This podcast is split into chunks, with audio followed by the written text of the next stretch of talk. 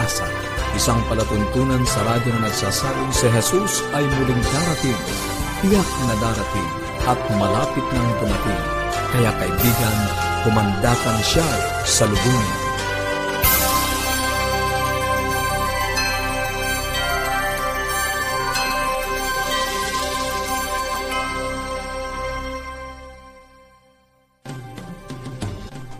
Maligaya at puno ng pag-asa ang pakikinig muli mga kaibigan. Kami po ang inyong mga lingkod, Pastor Ner Caranza, dito sa Tinig ng Pag-asa. Ako naman po si Melo Anadem Ong. Inaanyayahan po namin kayo na samahan kami sa 30 minutes pong pagkakwentuhan at pag-aaral ng tungkol sa kalusugan, pagpapanatiling matatag ng ating mga sambahayan at higit sa lahat sa pag-aaral ng salita ng Diyos. Ayan, maraming salamat po sa inyong patuloy na pagsubaybay, lalong-lalo na po kay Antonio Erpelo Jr. dyan sa Tatalon, uh, Quezon City. Sana po ang aklat na aming ipinadala ay natanggap nyo na at sa inyo din po na nagnanais magkaroon ng mga aralin sa Biblia at aklat na aming ipinamimigay, maaari po kayong makipag-ugnayan sa amin. Yes po, tumawag po or i-text po ang inyong kompletong pangalan at address. Sa Globe, 0917-1742-777. 0917-1742-777. 777 at sa Smart 0968-8536-607 0968-8536-607 Ating pong toll-free number, makakatawag kayo ng libre. Aming po mga kaibigan outside Metro Manila at yung pong mga nakikinig sa ibang bansa, ano? Pwede po kayong tumawag ng libre sa 1 800 132 20196. Pwede rin po kayong magpadala ng mensahe sa ating Facebook page, facebook.com forward slash AWR Luzon, Philippines or mag-comment po doon sa comment box. Kung gusto niyo naman pong mag-send ng email, pwede rin po sa connect at adventist.ph. At kung gusto niyo pong mapabilis ang inyong pag-aaral na hindi na kayo mag-aantay ng mail, pumunta lamang po kayo sa onlineBibleschools.com slash Central Luzon. Makikita nyo rin po yan sa screen at nandun po ang mga aralin sa Biblia, pangbata at pangkatulad natin na mayroon ng uh, gulang. Ano po, magagandang mga aralin na pwede nyo pong masimulan kaagad. At uh, sa atin pong pagpapatuloy ay tatalakayin pa rin natin ang mga prinsipyong magpapalago ng relasyon sa loob ng ating tahanan. At uh, ipapakilala ng ating kasama, si Melo, ang magiging panauhin natin upang talakayin yan sa atin naman pong pag-aaral at pagtuklas ng mga panukala ng ating Panginoong Diyos para sa ating spiritual na buhay, pangungunahan tayo muli ng ating kaibigan, Pastor Abraham Del Rosario. At sa bahaging gabay sa buhay pamilya, makakasama pa rin po natin si Ma'am Irene Gabin. Ngayon naman po ay panibagong topic ang kanyang isishare sa atin. Ang pamagat ay cheerfulness in the home or kagalakan sa loob ng sambahayan. Sino po ba sa inyo ang aayaw ng masayang tahanan? Ano po, ma nagkakaisa, masaya kayong magkakasama, mapayapa ang loob ng sambahayan. Paano po tayo magkakaroon ng ganyang masayang tahanan? Yan po ang ating pag-uusap pag-uusapan ngayon. Ibigay po natin ang panahon kay Ma'am Ay. Magandang magandang araw po sa ating lahat. Ano po, isang masayang pagbati po ang aking ipinaaabot sa lahat ng atin po mga taga-subaybay dito po sa segment ng Buhay Pamilya. Ang akin pong tanong sa inyo, kaibigan, what makes you happy? Ano yung nagpapasaya sa iyo? Possible pa ba na maging masaya tayo sa kabila ng pandemic at mga nararanasan po natin ngayon sa atin pong kapaligiran at sa atin pong sanlibutan? Ang atin pong subject na ang aking na ibabahagi ko po sa inyo ngayon ay may kinalaman po sa cheerfulness in the home. Ayan, sa loob ng tahanan natin ay meron ba tayong ganitong uh, demeanor o behavior o activity sa loob po ng ating family. Nais ko pong basahin muna sa inyo isang quotation. Maganda po ito mula sa Child Guidance, page 146. Ganito po ang sabi, above all else, Let parents surround their children with an atmosphere of cheerfulness, courtesy, and love. Yan po ang unang-una na puntos na akin pong gustong uh, i-share sa ating lahat. Alam ko naman kaibigan na nakaka-relate ka, di ba? Sa sinasabi ko dito na above all else, talagang ang mga magulang daw po ay mas maganda kung nandoon yung atmosphere of cheerfulness. Let us surround our home with an atmosphere of cheerfulness. Ano ibig sabihin ba ng cheerfulness? Pag sinabi nating cheerfulness, yung tayo masigla, yung tayo masaya, sa kabila ng mga problema, makikita ng ating buong sambahayan. Ano po? Yung ating pagiging uh, positibo, yung uh, hindi tayo nakatutok o nakatuon sa mga problema natin. Kung hindi, alam niyo po, may sinasabi kasi, ito nyo, sabi dito sa isang quotation, Children are attracted by a cheerful, sunny, demeanor. Okay? Ang atin daw po mga anak, Halimbawa, paggising natin sa umaga, sabihin natin, "Hello anak, good morning," 'di ba? Wag nating wag nating um, hahayaan na ang ating pong bati sa ating mga anak ay hindi maganda. Halimbawa, sasabihin natin, "Anak, ay nako, agang-aga nakahilata ka pa diyan." So hindi po 'yon ang sinasabi po ng cheerfulness. Tayong mga magulang ang unang-unang kakakitaan. Di ba, kaibigan? Tayo ang unang-unang kakakitaan ng kasiglahan. Ayan, kasi maa-attract po yung ating mga anak. Lalo tigit tayo, mga mami 'Di ba? Pag tayo mga mami nakasimangot, napansin niyo ba 'yan sa loob ng tahanan? Naapektuhan yung ating asawa, naapektuhan ang ating mga anak at mapapansin mo ang buong sambahayan wala na rin po sa mood, 'di ba? So mahalag magandang tip 'yan. Pangalawang tip po, speak pleasant and cheery words. Kapag tayo ay nagbitaw ng mga salita sa loob ng ating tahanan kasi tayo ang ating pong subject, cheerfulness in the home. So kapag tayo nagbitaw ng mga salita, anong klasing salita po ang atin pong binibitiwan? O maaring sinasabi ninyo, eh paano ka naman magsasalita ng maganda? Eh kung ang nakikita mo naman sa loob ng tahanan ay purong makalat.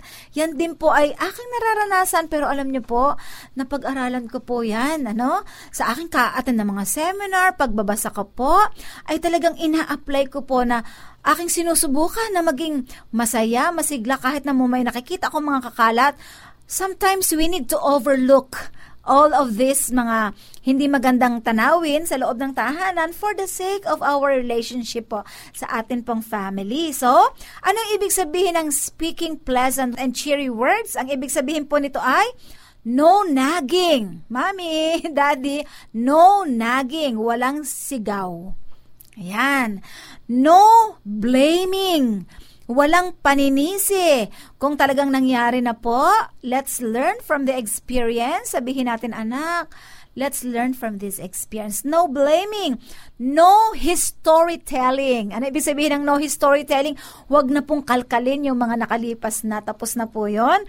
And of course, no judging. Wala tayong panghuhusga sa ating asawa o sa atin pong mga anak. Kung mababag, magagawa po natin ang lahat ng ito, no nagging, no blaming, no storytelling, and no judging. Oh, magiging maganda po ang atin pong, uh, yung atmosphere ng atin pong tahanan. Ha? Mahalaga yung smile. Tingnan ninyo, meron akong babasahin po sa inyo sa pagtatapos natin. Smile, parents! Smile! If your heart is sad, Let not your face reveal the fact. Let the sunshine from a loving, grateful heart light up the countenance. Wow, 'di ba? Mag-practice tayong mag-smile kung hindi tayo lagi nag-smile. Mag-smile tayo upang sa ganon maging bright, maging uh, pleasant ang atmosphere po sa ating tahanan. At yan po ang iiwan ko sa inyo, Mommy and Daddy, and uh, all the members of our family, let cheerfulness remain in our home. Ma'am Ay, maraming maraming salamat po sa pag-unlock niyo po sa amin at sa patuloy na pag-share para po ang bawat isa, mga nakikinig po ay magkaroon ng masaya na mga sambahayan. Bukas po may part 2 ang ating tinalakay ngayon. So, tumutok po ulit kayo sa Buhay Pamilya dito sa Tinig ng Pag-asa. At ngayon ay nais po namin ihandog sa inyo ang isang makalangit na awitin.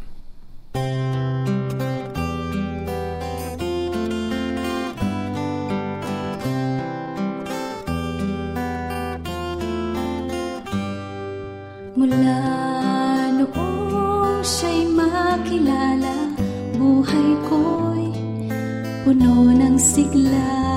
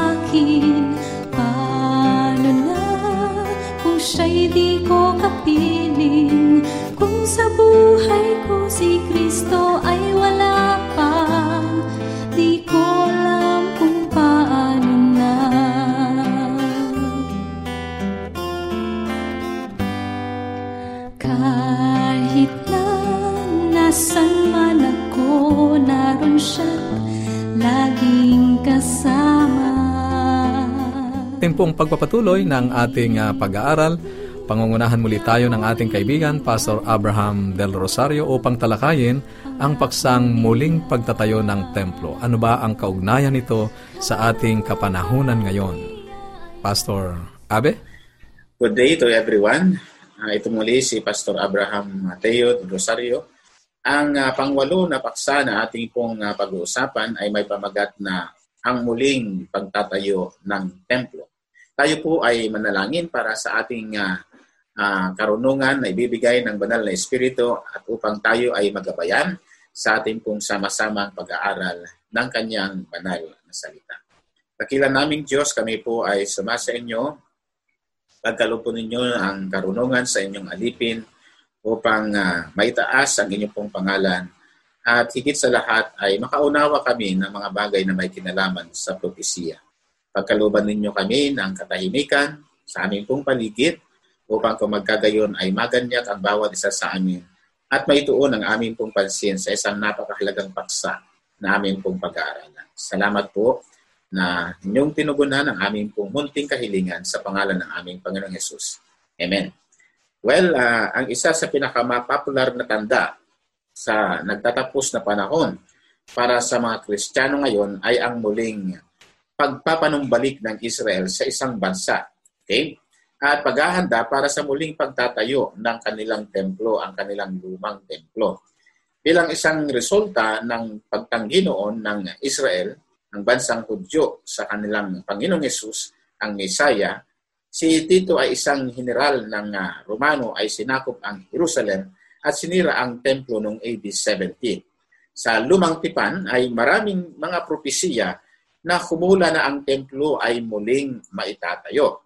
So ang hamon ngayon ay sapagkat ang isang moske ng Muslim ay nakatayo ngayon sa mismong lugar kung saan ay nakatayo ang dating templo ni Haring Solomon. Ngunit kung hindi mo nasusundan ang mga hula ng balita, ang mga Muslim ay hindi masyadong nababalisa kung gigibain ang kanilang moske upang ang Israel ay magtayo doon ng isang templo ng mga Hudyo. Ngayon ay gusto kong makita mo sa ating pag-aaral no, na ang Diyos ay gumagawa ng isang natanging bagay para sa Israel ngayon at ang pagtatayo ng templo ay nagpasimula na. Titingnan natin kung ano po yung paliwanag ng Santa Biblia na mababasa po sa aklat ni Mateo, Kabanata 21, setas na 42. Atin pong titignan kung ano po ang sinasabi ng banal na kasulatan. Nakita na natin na noong ipinahayag ni Jesus sa mga pinuno ng Israel na aalisin niya ang kaharian ng Diyos mula sa kanilang pagkakahawak at ibibigay ito sa isang bagong bansa na siyang iglesia. Sinasabi sa kanila ni Jesus, kailan may, sabi niya, bagay hindi ninyo nababasa sa mga kasulatan, ang batong itinakwil, okay, na nangagtatayo ng gusali ay saring ginawang pangulo na panulok. So, so si Kristo ang batong itinakwil na naging batong panulok ng templo o ng kanilang uh, uh, kanilang bansa. Okay, alamin natin na si Jesus ang buong uh, batong pana, pa, panulok ano. Ngunit ito anong sinasabi ng Biblia? Babasahin natin sa Aklat ng Epesos, Kabanata 2, setas na 11 hanggang 22. Kaya nga alalahanin ninyo na kayo noong una mga hintil sa laman. Tinatawag na di pagtutuli niyaong tinatawag na pagtutuli sa laman. Sa verse 12, na kayo ng panahong yaon ay mga hiwalay kay Kristo na mga di kabilang sa bansa ng Israel at ang mga taga-ibang bayan, ibang lupa tungkol sa mga tipan ng pangako na walang pag-asa at walang Diyos sa sanlibutan. So, pansinin natin ang uh, sinasabi ni Pablo ay dinadala tayo sa panahon na mga ihintil ay hindi katanggap-tanggap ng mga mamamayang Israel. Sa verse 14 ng Epeso, sabi niya, Datapwat ngayon kay Kristo Jesus kayo na noong panahon ay nalalayo, ay inilapit sa dugo ni Kristo. So sa mamagitan ni Jesus, ang hintil ay napalapit sa magitan ng dugo ng ating Panginoon. Sapagkat siya ang ating kapayapaan na kanyang pinag-isa ang dalawa at iginaba ang kanyang laman kahit kautosan na may batas at ang palatuntunan ha? upang sa dalawa ay lalangin sa kanyang sarili ang isang bago. Sa ganito'y ginagawa ang kapayapaan at upang papagkasunduin silang dalawa sa isang katawan ng Diyos na sa pamamagitan ng cross na sa kanya'y pinatay ang pagkakaalit at siya'y naparito upang ipangaral ang kapayapaan sa inyong nalalayo at ang kapayapaan ng nangalalapit. So, ito yung isang paalala na ang hintil at ang Hudyo ay pinag-isa dahil sa dugo ng ating Panginoon Napansin natin noong nakarang pag-aaral natin na wala na pong hintil, wala nang Hudyo at wala na ding Pilipino. Lahat yan ay isa dahil sa pagkapako ng ating Panginoong Yesus doon sa cross ng Kalbaryo. So, papansinin natin, ang sabi dito, sapagkat ang pagtutuli ay walang anuman. Kahit man ang di pagtutuli, kundi ang bagong nilalang, kapayapaan at kaawaan ang nawala, ang sumasa kanila at sa Israel ng Diyos. Sarapan ng Panginoon ay hindi na po pinag-uusapan yung na-circumcise ka o hindi na-circumcise. Kasi bago ka maging bilong sa pananampalataya ng Israel, ay dapat mo, dapat kang ma-circumcise. Pero ang sabi ng Panginoon, di na kailangan tuliin ka. Sa pananampalataya ang mahalaga, ang puso ay na-circumcise sa ating pagtanggap kay Jesus bilang personal na tagapagligtas. Well, meron pang binabanggit sa Epeso chapter 19 verse 20 na ganito ang binabanggit. Kaya nga hindi na kayo ang tagaibang lupa at mga manlalakbay, kundi kayo ay mga kababayan na kasama ng mga banal na at sambahayan ng Diyos na mga itinatayo sa ibabaw ng kinasasaligan ng mga apostol at ng mga propeta na si Kristo Jesus din ang Pangulong Bato sa panulong si Jesus Christ ang panulong bato ng panulog, mga kapatid. So dahil sa krus, sabi niya, ang mga hintil ay hindi na mga hintil. Sapagkat ganito ang paliwanag ni Pablo sa Roma chapter 9 verse 6. Tandaan ng ilang mga kabanata, sabi niya, sapagkat hindi lahat na nang mugla sa Israel ay Israel. Sila, sabi niya, na mga nagsasabi na sila ay mga Hudyo at wala, ngunit isang sinagoga ni Satanas. Babasa yan sa uh, aklat ng uh, Apokalipsis Kabanata chapter 2 verse 2. Kaya nga po, ang ang lahat ng ito ay nangangahulugan lamang na sa krus ay nababago ang paraan ng pagbibigay kahulugan sa mga propesiya sa Israel. So, marami pa tayong sasabihin tungkol dito habang tayo ay nagpapatuloy. Una, bumabalik tayo sa ating mga talata sa Epeso chapter 2 verse 19 and 20. Kaya nga sabi niya, hindi na kayo mga taga-ibang lupa. Okay? At mga manglalakbay. Kundi kayo'y mga kababayan na kasama ng mga banal at sambahayan ng Diyos na itinatayo sa ibabaw ng kinasasaligan ng mga apostol at ng mga propeta na si Heso Kristo din naman ang Pangulong Bato sa panulo. So ito ay maliwanag na si, si, Cruz, si Jesus Christ na napako doon sa krus, siya ang uh, ang batong panulok ng uh, templo. Siya ang pundasyon ng ating Panginoon. At namatay na ang ating Panginoong Yesus upang papagkaisahin na niya ang kanyang mga anak. Wala na pong pagkakaiba ng hintil at ng Hudyo. Lahat ay pantay-pantay sa paningin ng Panginoon sapagkat si Kristo ang nagtayo ng iglesia, siya din ang batong panulok. So mapapansin natin ito, hindi lamang ang mga hintil ang naging kababayan sa Israel, ngunit tayo din bilang Pilipino ay kaanib ng sambahayan ng Diyos. Ikaw ay magiging kaanib ng sambahayan ng Diyos. Well, ipagpapatuloy natin sa Epeso chapter 2, uh, verses 21 to 22. Sa kanya ang buong gusali na nakalapat na mabuti ay lumala, lumalago upang maging isang templong banal sa Panginoon. Nasa kanya itinayo naman kayo upang maging tahanan ng Espiritu ng Diyos. So, ang templo ngayon ay individual, hindi na po yung gusali, kundi yung mga taong nagsitanggap sa Panginoon ng pundasyon o panulok ng kanilang pananampalataya ay si Kristo na siyang napako doon sa krus ng Kalbaryo. So ganito pa ang paliwanag ni Pablo, na kayo ay magsilapit sa Kanya na isang batong buhay na itinakwil ng mga tao, datapwat sa Diyos ay hirang. Mahalaga, sa verse 5, kayo rin naman na gaya ng mga batong buhay. So tayo yung batong buhay ay natatayong buhay na ukol sa Espiritu upang maging pagkasaserdoteng banal upang maghandog ng mga hain na ukol sa Espiritu na nangalulugod sa Diyos sa pamamagitan ni Heso Kristo. Sapagkat ito ang nilalaman ng kasulatan, narito, aking inilalagay, sabi niya, sa Sion, ang isang batong panulok isang hirang na mahalaga. At ang sumasampalataya sa Kanya ay hindi na po mapapahiya. Kahit ikaw ay hintil, kahit ikaw ay Pilipino, Ilocano, Bisaya, o anuman ang lingwahe na meron tayo, tayong lahat ngayon ay tanggap ng Panginoon bilang kanyang mga anak. Well, at ang batong sabi niya na itinakwil na nagsipagtayo ng bahay, siyang naging batong pangulo. So nakita mo ba mga minamahal, ang bagong tipan ay inilipat ang kahulugan ng lumang tipan sa templo mula sa literal na gusali na bundok ng Sion sa literal na syudad ng Jerusalem tungo sa isang iglesia si Yesu Kristo na pang buong mundo at kung ang lahat ay kabahagi, tayo ang mga buhay na bato na bumubuo sa kanyang banal na templo kay Kristo. Kasi siya yung panulok, siya rin yung ulo ng iglesang yaon ang krus ay nabago ang paraan kung paano natin bibigyan ang kahulugan ang propesiya ng Israel. So, ang Apokalipsis ay itinatampok ng dalawang templo.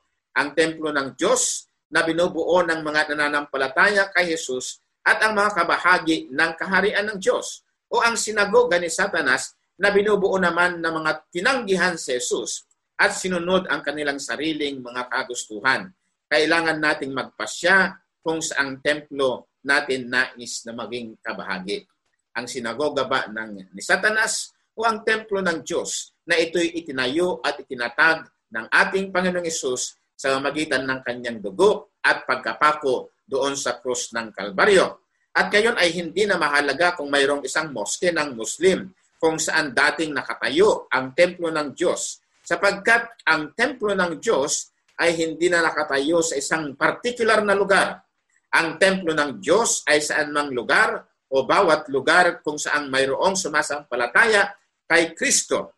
Hindi ba sinabi ni Jesus sapagkat kung saan nagkakatipon ang dalawa o tatlo sa aking pangalan ay naroroon ako sa gitna nila. So, ang templo ngayon ay binubuo ng mga mananampalatayang tumanggap kay Jesus bilang personal na tagapagligtas. Hindi na pinag-uusapan kung ikaw ay hintil o kung ikaw ay Hudyo ang mahalagay tinanggap natin ang ating Panginoon. Welcome sa templo ng Diyos.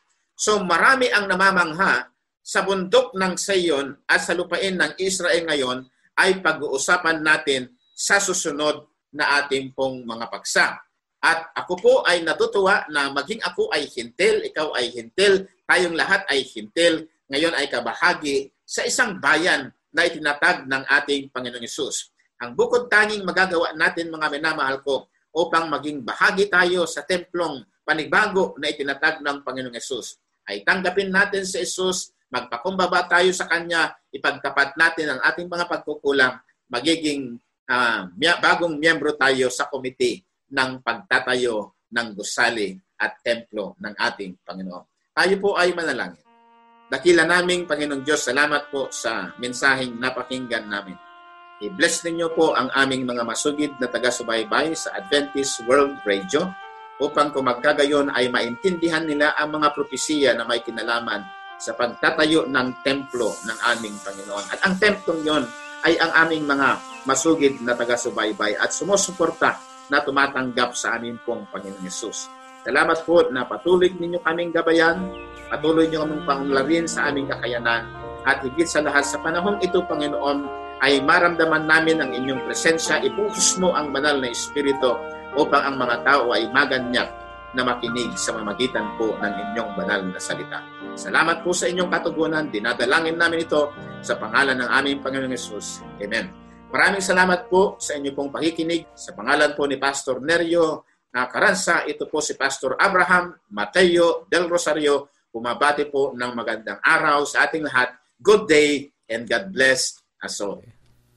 Pinupuri po natin ang Panginoon sa mga mensaheng ating naririnig. Maraming salamat po sa ating mga resource uh, speakers. Ano po, si Pastor Abe del Rosario and of course si Ma'am Irene Gabin. Sana po ay sa patuloy nating pag-aaral ay utay-utay, lumalalim ang ating uh, pagkaalam sa Biblia at lumalalim din po ang ating uh, pagkilala sa ating Mm. mahabagin at mapagmahal na Panginoong Diyos. Amen. Kung nais niyo pa po ng mas malalim na pag-aaral ng banal na kasulatan, ano po, or kung ano man po ang gusto ninyong ah, iparating sa amin, maaaring mga katanungan tungkol sa buhay, pamilya, or maaaring gusto niyo pong makatanggap ng mga aklat na libre po namin ipinamimigay, tumawag or i-text po ang inyong kompletong pangalan at kompletong address Sa Globe, 0917-1742-777.